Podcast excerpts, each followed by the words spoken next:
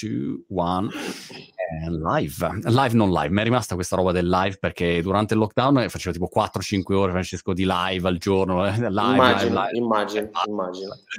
Senti, ma eh, si può dire dove vai a breve o è notizia segreta solo per il dietro? Il no, posso dire, io adesso sono a Roma e poi settimana prossima andrò a Chicago per fare okay. una, una serie di concerti con la Chicago Symphony Orchestra diretta da Riccardo Muti Okay. Nel, nella loro sala storica, che è una sala mitica della musica mondiale.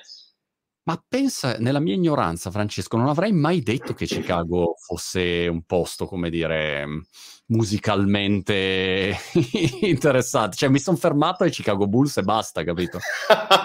no, beh, la, la Symphony è una delle 3-4 orchestre più importanti nel mondo e ha avuto come direttori musicali tra i più grandi direttori della storia, da Fritz Reiner, okay. c'è il maestro, maestro, Muti, c'è stato Boulet, eh, Sciolti, perciò sono veramente, veramente dei grandissimi che hanno lasciato il segno nella storia. È un'orchestra grande... super storica.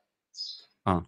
A me ehm, Muti mette una paura pazzesca, non so perché, forse perché cioè, proprio, cioè, l'idea di performare con lui, da un lato ovviamente mi alzerebbe l'asticella della mia prestazione che dico qua non posso fare cazzate, però quando lo vedo mi sembra sempre come dire se sbagli ti, ti do due legnate, quindi non lo so, magari invece è dolcissimo, però non so come... No, funziona. no, è, è un maestro molto severo e soprattutto pretende molto dai suoi... Ah dai suoi, dai suoi cantanti, dai suoi artisti in generale, se, anche, se, anche, se, dirige un, uh, uno strumentista, eh, mm. però poi è una persona normale, non è che...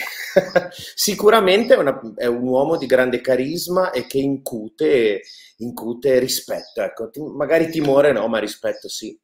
Ok. Cioè, quando, sba- quando sbagli con lui, eh, non è ho sbagliato, è che ho sbagliato.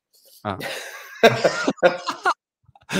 Avevo visto quel film mentre intanto sento un uccellino di sottofondo che non mi è chiaro se è un uccellino che anche lui si allena a cantare. L'hai allenato a cantare in continuazione, quindi deve sempre allora, perfetto. Io ho una meravigliosa compagnia da quando sono arrivata a Roma perché nella canna fumaria della nella caldaia c'è un nido di uccellini, perciò tutto il giorno sono lì che cinguettano. Poi magicamente di notte dormono e sono bravissimi.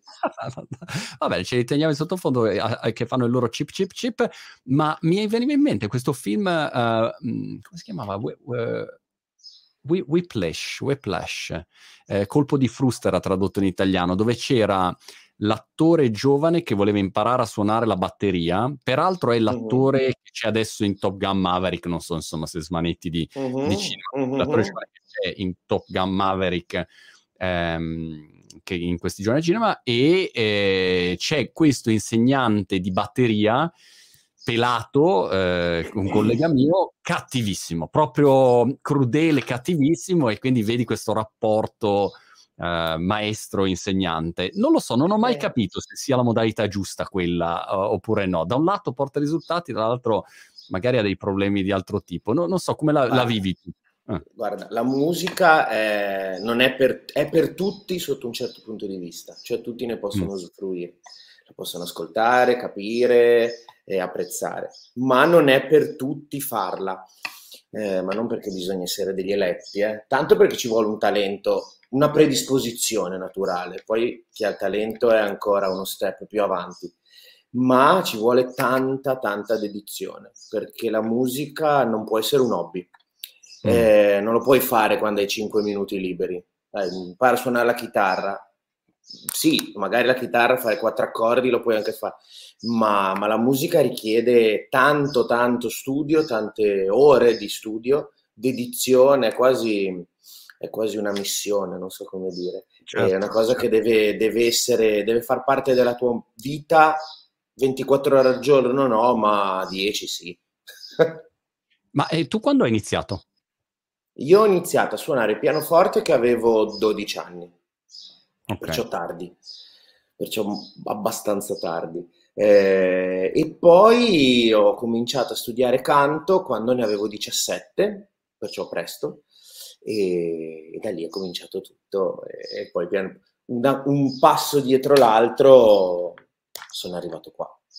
Ti, mi viene in mente l'insegnante di pianoforte di uno dei miei figli che mm. ehm, mi parlava del fatto che quando crescono, ha 13 anni in questo momento, e, e la voce uh-huh. inizia a cambiare, no? Inizio la voce sì. più così, pass- sì. passando dalla voce da bambino, c'è quel momento. Esatto, esatto. E, e, quindi quando fanno, come dire, canto, a quel punto c'è il problema che a volte la voce proprio uh, ha degli sbalzi clamorosi, no? Nei, nei ragazzi ah, in quel beh, momento. Sì, certo, per diventa incontrollabile. A volte lo senti anche quando parlano, no? i bambini, soprattutto i maschi di quell'età che da avere sì. la voce un po' più bassa e poi gli, gli, sgalli, gli sgallina nella parte acuta. E lì è, è un, sai, sono gli ormoni, dalla voce, dalla voce bianca dei bambini, che poi era quella che nel Settecento, nell'Ottocento eh, ambivano certe famiglie a far tenere ai propri figli e, e li facevano castrare e così certo. rimaneva la voce, la voce da, da, donna, diciamo da donna.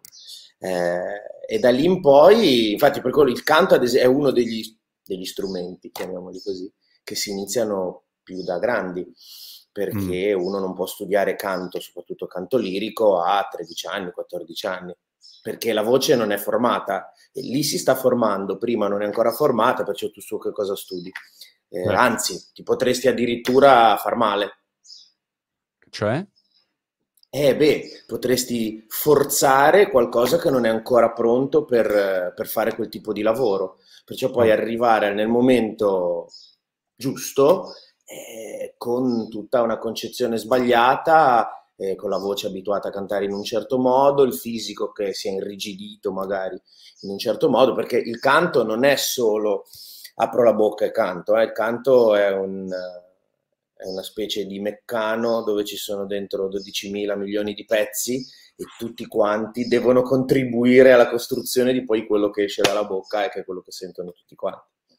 E, non che è solo cantare. È vero.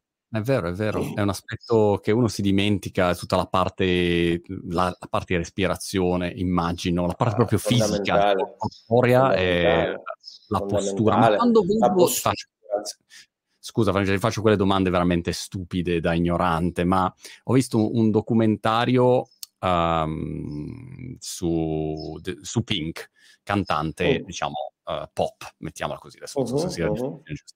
E lei, negli spettacoli che fa, canta, um, siccome ha sempre fatto molte acrobazie, canta appesa Uh, ha delle funi, canta testa in giù, cioè in posizioni uh-huh. che quando la vedo dico come fa a cantare al contrario, totalmente seduta. Ehm, e, e, e, quindi mi domando quali siano i limiti, cioè se tu hai la tecnica giusta e sei arrivato a un certo livello, a quel punto puoi cantare in qualunque posizione o comunque per arrivare nel canto lirico a, a, a toccare magari certe note o a cantare alcuni, alcune tipologie di, di, di, di, brani, invece devi avere una postura di un certo tipo, una posizione di un certo tipo. Allora, diciamo che il canto lirico è, è un po' diverso da, da, dal canto del pop o dalla musica leggera in generale, perché ha bisogno di un appoggio differente, cioè di appoggio di fiato, del diaframma. Però questo non vuol dire che bisogna stare fermi, impalati. Perciò i limiti sono quasi inesistenti ci sono cantanti eh, in produzioni particolari che, non so, cantano appesi a un filo, eh, perciò con l'imbragatura e non, senza essere appoggiati per terra. Eh, si canta anche a testa in giù, si canta da sdraiati, si canta in tanti modi. Sicuramente il cantante pop, come l'esempio che stai facendo te, prima di tutto c'è un microfono, e, e che vero, fa le piroette. piccolo dettaglio mi sono scordato leggermente amplificato sì. eh, eh, perciò anche nel momento in cui sei in difficoltà il microfono ti aiuta perché la resa sonora rimane, rimane comunque presente eh, e poi l'apporto fisico che ha bisogno il canto pop è completamente diverso ogni tanto così magari canto come anche, can- anche cantare una canzone, no? una canzone napoletana, con, sì. però con la mia voce da tenore, è molto diverso. Tu canti in maniera più, diciamo semplice, anche se non è un ah. termine giusto, però un po' più leggero, un po' più spensierato, non so come dire. Invece quando canti l'opera c'è bisogno di un certo tipo di, di emissione, di percorso, di respirazione, di postura eh, che, che, ti consente poi di ottenere certi risultati. Però i limiti, i limiti sono pochi i limiti sono pochi. Ho cantato tante volte sdraiato o giusto appeso per aria non, non con l'imbragatura, ma, ma, magari seduto su un'altalena a 15 metri d'altezza. Wow. E anche lì l'appoggio sotto ai piedi non ce l'hai. Eh, certo. Ma perché dici l'appoggio sotto i piedi? Perché, come dire... E beh, e beh, sai, è come se tu dovessi correre senza avere il, la pista sotto ai piedi. Corri per aria, riesci a correre per aria? No. no. Eh, io il mio appoggio, la mia colonna del fiato parte ovviamente da essere piazzato per terra con tutti e due i piedi o in ginocchio o seduto, eh, questo è indifferente, però, però, c'è bisogno di un sostegno oltre a quello che è quello del tuo corpo, do, dove tu ti puoi appoggiare. io sono stabile, infatti cantare con, con i piani inclinati, eh, cantare, eh, quella è una cosa più complicata invece, avere un piede più alto dell'altro che disassa tutto il corpo, cambia, cambia, cambia molto, avere un, una, un, come si dice, un pavimento instabile ad esempio sotto, sotto ai piedi può essere un problema, non insormontabile, eh, però complica una complicazione in più. Esatto, una complicazione. Perché Francesco canto lirico rispetto magari a seguire una carriera diversa? Immagino quando uno è sbarbato dice, ah ecco, voglio fare cantante, non so, la rockstar, tutte queste robe qua, no? Cioè hai avu- avevi subito un talento che ti portava chiaramente in quella direzione? Direi di sì, Direi di sì prima di tutto sì, e poi io ho sempre cantato quello. Eh, anche se a casa mia si sentiva qualsiasi tipo di musica, eh, oltre alla musica classica e alla musica lirica, si sentiva tutti Pink Floyd o Genesis o musica leggera italiana da, eh, dalla Branduardi, non lo so, Concato, eh, Cocciante, Venditti, tutti quanti, voglio dire. Mio papà era uno che ascoltava di tutto e, e perciò io di conseguenza ascoltavo di tutto. Però non lo so, qualcosa mi ha tirato verso quel tipo di musica e di canto e fin da piccolo io facevo, giocavo a fare il tenorino. Eh, ah. Questa è una cosa che mi hanno sempre, io non è che me la ricordo tantissimo, però mi hanno sempre detto che eh, la cosa che mi ricordo era che con le cuffiettine avevo una cassetta di quelle, sai, le playlist di una volta, cioè metti tutte le arie, tutte le canzoni del tuo, del tuo cantante preferito su una musicassetta e prendendole o da un vinile o da un'altra cassetta e, e mio papà aveva fatto una compilation di, di, di arie d'opera cantate da Pavarotti e io le ascoltavo continuamente e ci cantavo dietro come un pazzo, rompendo le scatole a tutti quanti. Eh, e da lì, eh, ma lì ero piccolo, lì ero piccolino, ah. avrò avuto 8 anni, 9 anni. Wow. E, e i tuoi hanno detto, mm, speriamo che gli passi, o hanno detto, bah, effettivamente ha un no, talento, no. magari no. No, i miei non mi hanno mai né spinto né bloccato. È una cosa che è nata sempre tutta da me la musica. Ho voluto io cominciare a suonare pianoforte, ho voluto io cominciare a cantare e perciò è assolutamente una specie di vocazione, non so, okay. come spiegarlo. Ho visto di recente, non so se sei appassionato di sport vari, però ho visto di recente Roland Garros eh, dove Nadal ha vinto il ventiduesimo. Uh-huh titolo del Grande Slam, cioè ha vinto una roba incredibile in condizioni peraltro dove ha questo ormai infortunio al piede, fa delle iniezioni, uh-huh. per, cioè è una situazione che dici mamma mia questo ha 35-36 anni ma come fa no?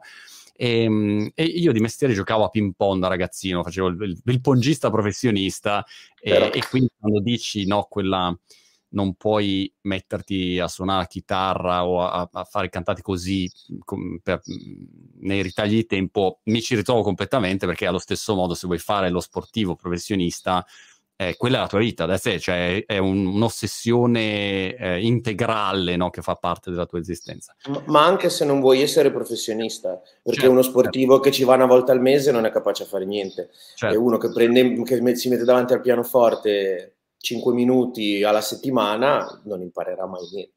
Esatto. È proprio, serve proprio tempo, eh, devi, devi metterci dedizione. Sì. È, una, una cos- continua, come dire, è una questione continua. Però dall'altro lato Uh, mi sono reso conto, diciamo, sulla mia pelle, eh, in, in, tanti anni, insomma, di, di, varie attività, poi, quanto veramente sia difficile arrivare in cima, no? Perché comunque, giustamente, uno inizia a fare qualcosa e poi ha un'ambizione, cioè io voglio diventare bravo, magari non il più bravo, però insomma, voglio, non voglio essere... Però bravo.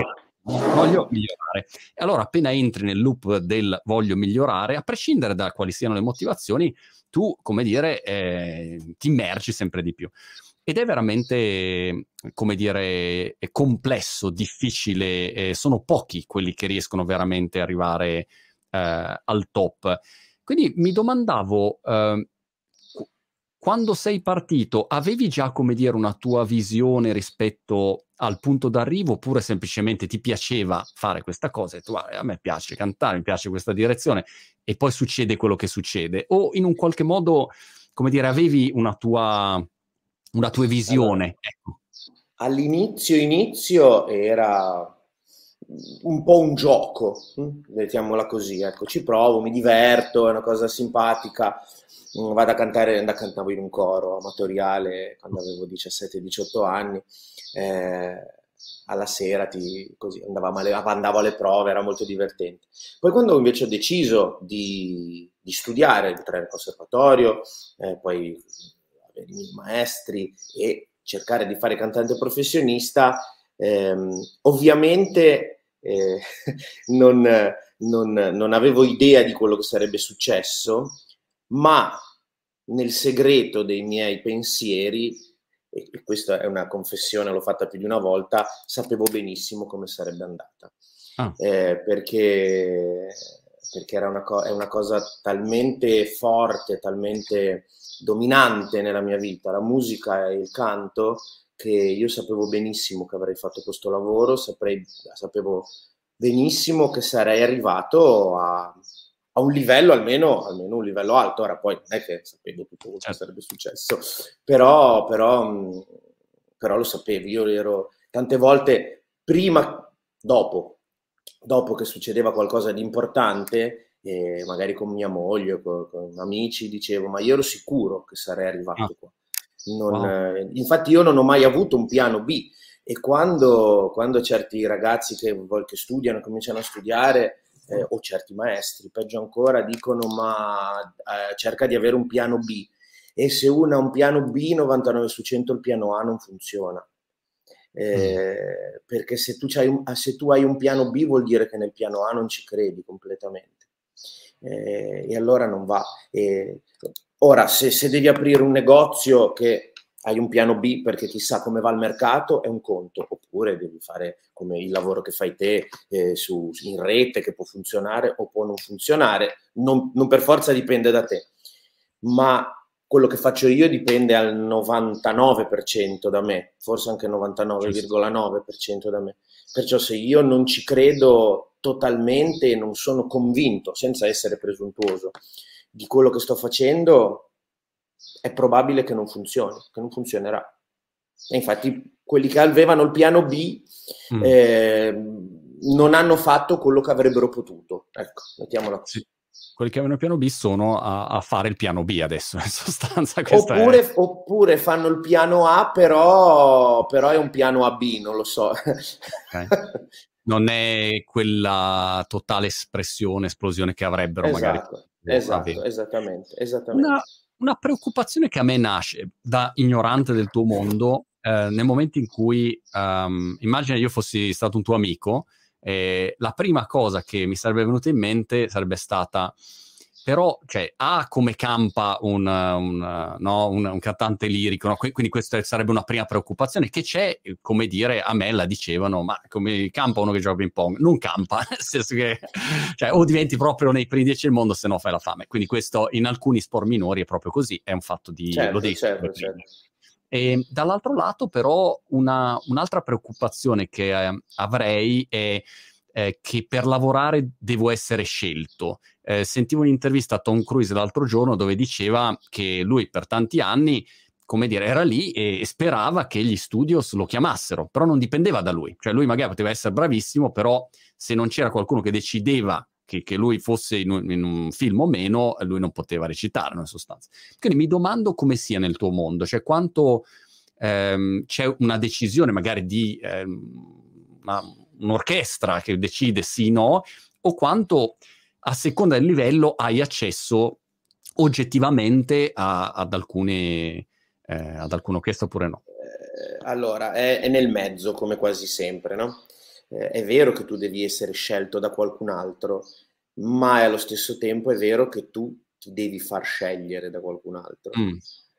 Perché se, se, io aspetto che qualcuno mi scelga, probabilmente sto a casa. Ah. Eh, se invece, all'inizio ovviamente, eh, se invece io non lotto, ma dimostro quello che sono per essere scelto, è molto probabile che qualcuno mi scelga. Eh, io l'ho vissuto sulla mia pelle di, di, di tante volte che mh, mm, magari qualcosa non funzionava, allora io insistevo col mio agente, fammi fare quell'audizione, fammi andare da quel direttore artistico, vedrai che se canto andavamo e funzionava tutto e venivo scritturato immediatamente. Oh.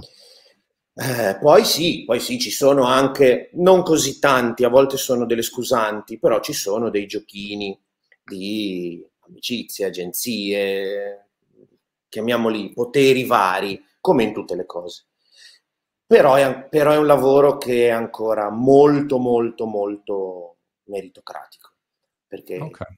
Sì, io posso essere amico a, di, di, chi vuoi ed è l'uomo più potente del mondo che mi fa cantare nel teatro più importante del mondo, però poi quando vado lì e sono una sola, certo. faccio quella sera lì e poi non mi chiamano mai più. Eh, da, invece la, la, prima preoccupazione c'è, sempre, c'è stata tante volte in tanti miei amici, soprattutto amici dei miei genitori, sai, i miei genitori sono molto giovani, perciò gli amici dei miei genitori si, si sentivano, non, non, siamo così distanti. Oh. Genitori, mio papà ha vent'anni più di me, perciò oh. tanti dei suoi amici, quando io ero ragazzino, erano i miei amici. E, e ma allora come va al lavoro? Eh, sì, sì, faccio il cantante. Ah, però di lavoro poi cosa fai? Certo. faccio il cantante, faccio il cantante lirico. Ah, ma ce la fai arrivare alla fine del mese? E, e ridevo e sì, abbastanza, dai, mi arrangio. diciamo che facendo cantante lirico professionista non bisogna essere uno dei primi dieci del mondo per vivere. Ah, ok. Sì, okay. Si, vive, si vive a tutti i livelli.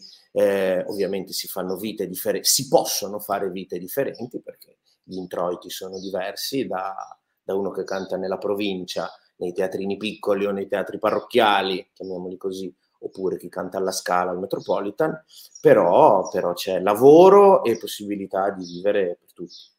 Interessante, ma in quel caso il committente chi è? Cioè, ehm, io da, da, imprenditore subito penserei, voglio una percentuale sui biglietti dove mi esibisco. Cioè, no, capite, inizio a ragionare... No, oh, no, noi siamo dei liberi professionisti No, noi siamo dei liberi professionisti, freelance, eh, e veniamo scritturati da chi organizza. Allora, da chi organizza è sempre il teatro. Eh, ci sono dei contratti abbastanza standard e noi veniamo pagati a, a prestazioni, a recita, a spettacolo. Poi, se invece vai nel teatro comunale di non so dove, eh, che mettono sulla Bohème e ti chiamano, ci sarà il comune o chi organizza che o dentro una busta oppure ti fa un bonifico, ti dà quello, quello che la cooperativa, l'associazione può. Eh, le percentuali sui biglietti eh, o cose imprenditoriali diverse con noi non esistono, a meno che il concerto non sia organizzato da te. Io, Francesco Meli, affitto l'Opera di Roma eh, faccio un concerto e pago tutto io e i biglietti me li tengo. E te lo produci.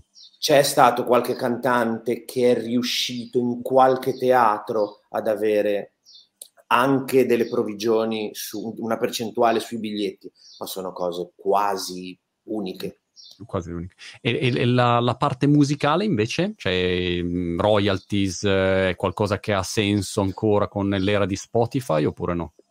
sempre meno, sempre, sempre meno. meno. L'opera, l'opera, ha avuto un, un exploit enorme con la nascita del disco, eh, ma del, soprattutto del CD, eh, dove si avevano royalties miliardarie, infatti i grandi cantanti degli anni 70, 80, soprattutto 80-90 hanno fatto, hanno fatto i soldi con i dischi, perché ce n'era pochi prima e, e perché poi sono diventati delle pop star, no? delle lyric star.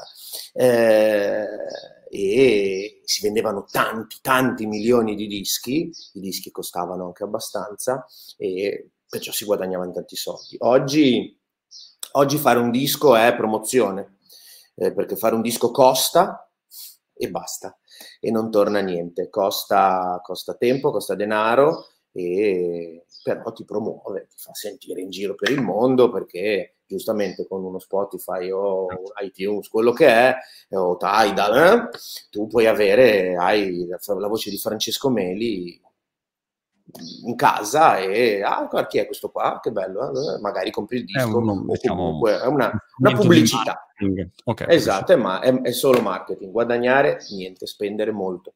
Mi, mi, mi dici Francesco invece a livello di mh, preparazione ehm, se mi porti, ci porti nel tuo dietro le quinte, devi ad esempio adesso andare a Chicago. Eh, c- come funziona la parte di, di preparazione per poi eh, affrontare quella che è la, la, performance in scena? Quanto dura? Allora, certo, allora, beh, allora, tanto io vado a fare un'opera che già conosco, che è Un ballo in maschera di Giuseppe Verdi, ho cantato tantissime volte. Ok. Eh, l'ho appena cantato alla Scala adesso, un mese fa. Ehm, perciò già quel lato della preparazione tecnica, cioè di, di, imparare il ruolo e di risolvere gli eventuali problemi che ci sono nel cantarlo, è già, è già fatto. Okay. Eh, adesso io vado, arrivo a Chicago e cominciano le prove. Cominciano le prove, in questo caso esclusivamente musicali, perché faremo l'opera in forma di concerto e non in forma scenica eh, perciò cominceremo prima con delle prove al pianoforte, dove, dove il direttore d'orchestra parla, cioè parla, si lavora insieme sulla sua idea musicale dello spartito, mm. eh, della sua interpretazione, di come, e poi ovviamente è una cosa che è reciproca e eh, non è impositiva, eh, e, e si vanno a scoprire tante cose che poi il pubblico non, di cui il pubblico non ha una coscienza proprio precisa, che però arrivano. Poi da lì si va con l'orchestra, si vanno le prove con l'orchestra, dove bisogna mettere tutti insieme, i coro, i solisti e i 80-70 orchestrali che ci sono.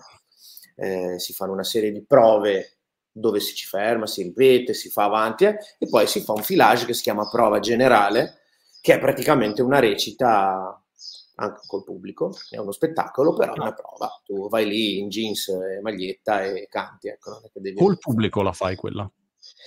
Ormai le prove generali sono sempre aperte al pubblico, che una volta sono aperte alle scuole, una volta ai dipendenti del teatro, altra volta alla associazione eh, bambini di non so dove o ai quartieri, qua ad esempio a Roma hanno fatto una, una, un'operazione di arrivare in, in, autobus dai quartieri della periferia direttamente in teatro e praticamente col biglietto dell'autobus era tutto compreso e si arrivava lì. Eh, le scuole, ci sono tante cose, bambini dell'ospedale, ci sono mille... mille Però magari non è, non è aperta al pubblico. No? Eh, non è diciamo aperta a un certo tipo di pubblico. Esatto, Però nelle prove esatto. generali magari stecchi clamorosamente o magari non funziona benissimo. Cioè... Beh, d- diciamo che le prove generali è sempre bene che non vadano bene. Eh. Ah, Perché se sono perfette poi non può essere perfetta. Mm, se sono perfette se sono perfette la prima diventa la seconda e perciò non c'è più quella Giusto. Quella fregola se vedi che, che sembrano hai... troppo bene la affossi un pochino all'ultimo, giusto? Beh, per... no, io, io, aspetto sempre che succeda qualcosa, ma manca una piccolissima, questa è più scaramanzia. Eh. Però è vero, infatti la, la, recita numero due è sempre quella un po' più bassa, ma non di mm. qualità, ma di, proprio di un po' più moscia. Mm. mm. Eh, perché? Perché hai fatto la prima, hai dato tutto, eh, però non è finito, ne devi fare delle altre. E allora è come se dovessi ricominciare da capo, già noi tutte le sere ricominciamo da capo, ma eh, perché è finita, dalla prossima volta bisogna rifarla dall'inizio alla fine. Certo. Eh, però la seconda recita è un po' come fosse, sì, un ritornare in cima alla montagna per poi poter, ricom- per poi poter essere lì e allora adesso facciamo, cantiamo. Do due curiosità, Francesco, sulla parte proprio pratica di rimessa in scena. La prima è come fai ogni sera a ripartire da zero, perché io spettatore che arrivo e non ti ho visto, mi aspetto che tu sia al top. Cioè, ah, non certo. me frega niente se hai già fatto 20 serate prima. Cioè, io arrivo e voglio, certo, no? Certo. Eh, arriva, è grande, eh, tac, e voglio il top della performance, no? E però tu magari appunto sei già che sono sei mesi che sei lì e dici vabbè, insomma, non è la prima volta, però devi ricreare quella magia. Quindi questa è la mia prima curiosità. Beh, lì c'è una parte professionale di, di, di arrivare a un certo livello tuo personale che non scende mai. Perciò mm. eh, tu ogni volta che vieni a sentirmi senti, senti almeno quel livello. Poi c'è la sera migliore, quella un po' peggiore, però in linea di massima siamo sempre su quelle cifre, chiamiamolo così. Eh, e quello è l'esperienza, professionismo, eh, tecnica, la tecnica che si affina sempre di più, la, la confidenza che hai col ruolo che stai facendo. Eh, e poi c'è un po' di, di, così, di conservazione, perché un cantante non è che fa la vita spericolata di, di, di, andare, girare, fare. È una vita abbastanza castigata, eh, perlomeno quando ci sono gli spettacoli, eh, di, non tanto di silenzio quanto di riposo.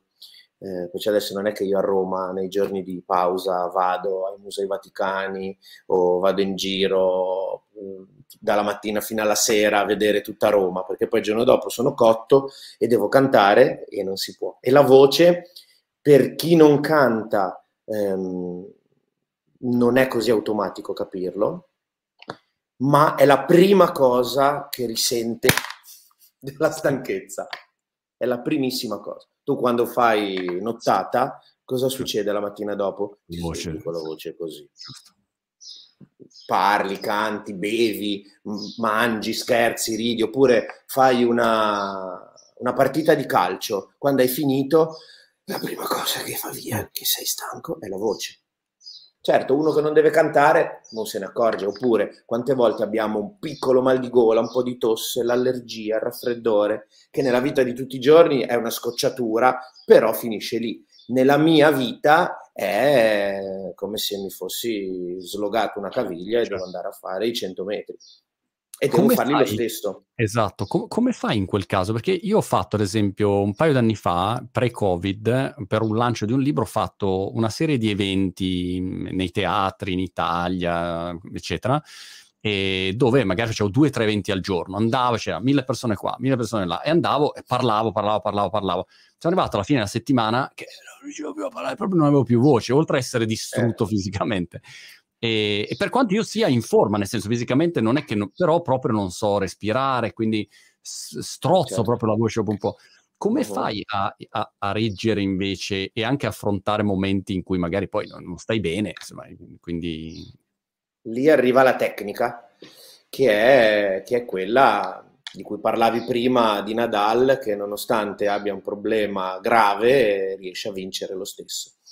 Eh, magari non tutti ci riescono, eh, però la tecnica, cioè non usare la gola, perciò non usare la parte che è malata, la gola non bisogna usarla mai quando si canta, la gola è solamente un, un posto dove passa qualcosa e si produce della, del suono, ma l'appoggio, il diaframma, il fiato, la colonna del fiato, eh, la tutte queste parti qua della nostra faccia, che si chiamano risuonatori, che aiutano ad amplificare la voce, perciò saperli usare molto bene e quando non stai bene usarli ancora di più, eh, o perlomeno appoggiarsici molto, fare molto conto su quello.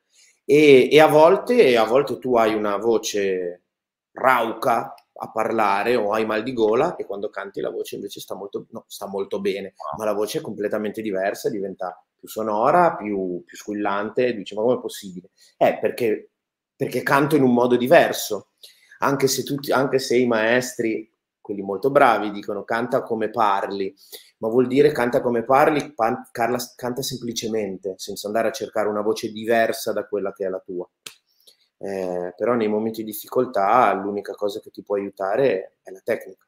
Poi ci sono dei momenti di, di difficoltà insormontabili e non ah. si canta, e si cancella, succede. Ah. Se, ho trache- se, ho la tracheite eh, virale c'è poco Zero. da fare. È come se mi fossi rotto una gamba, devo aspettare che si metta a posto. Questa cosa, Francesco, dei risuonatori, adesso mi hai acceso un trip, claro. Cioè, cosa faccio? Mi risuono? Cioè, non, non mi è Beh. No. Allora, che... noi, noi, tu, noi, tutto qua, intorno agli occhi, intorno al naso, le guance, la fronte, sono ossa cave, bucate, mm. sono vuote. Dovrebbero essere vuote. Sono quelle, ad esempio, che ci fanno venire molto mal di testa quando c'è dentro il muco, okay. perché spinge e viene mal di testa per capire, tanto per capirsi bene. Eh, e se tu pensi a uno strumento musicale, qualsiasi, anche dal più, dal più sciocco, più sciocco nel senso più semplice, il flautino che usiamo, che si usa nelle scuole, non è che suona solo perché tu soffi dentro, suona perché ha una determinata forma e la forma, il materiale con cui è fatto, risuona, vibra e esce un suono se no uscirebbe una roba così, non uscirebbe niente. Eh, un violino ha una forma particolare perché dà quel tipo di qualità timbrica, di suono, oltre che di estensione, questo poi è un altro discorso ancora. La tromba rispetto al trombone, rispetto al corno, rispetto al flauto traverso. Io come sono? Qual è il mio strumento? Sono io perché il mio strumento non sono solo questi due cosini che abbiamo qua dentro, che sono le corde vocali, che quasi non servono a niente, o perlomeno sono l'ultima, eh, la cosa meno importante, ma io sono il mio strumento musicale. E visto che il mio corpo non suona, non suona molto, quello che suona è questa qua, la testa.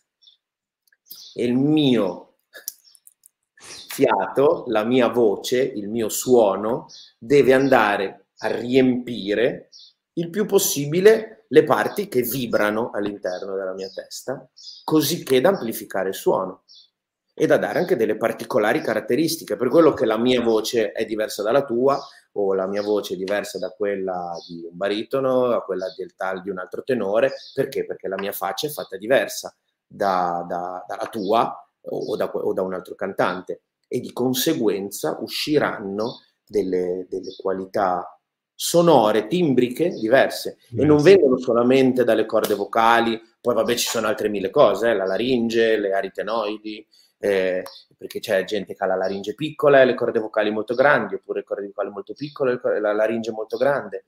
E tutto questo, le aritenoidi molto grandi, oppure hai le adenoidi, che sono quelle nel naso, che campagni così, poi ci sono quelli cani turbinati, il naso tutto col setto deviato, sono tutti problemi o caratteristiche che mh, mm, caratterizzano la tua voce.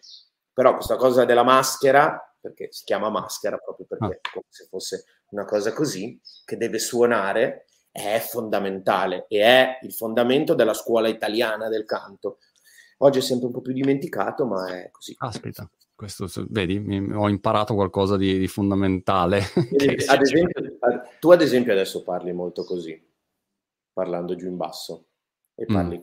E senti che vibra poco. La voce può essere affascinante, ma se tu invece parli tutto qua in alto, adesso Giusto. questo diventa un pochino nasale, no? Però i cantanti che parlano così, è perché? Perché se tu, che è ridicolissimo, parli così, allora va a suonare tutta questa parte, perché il suono rimane alto, e dove, se rimane alto va a picchiare qui, e se picchia qui da queste parti fa suonare quelle parti. Giusto.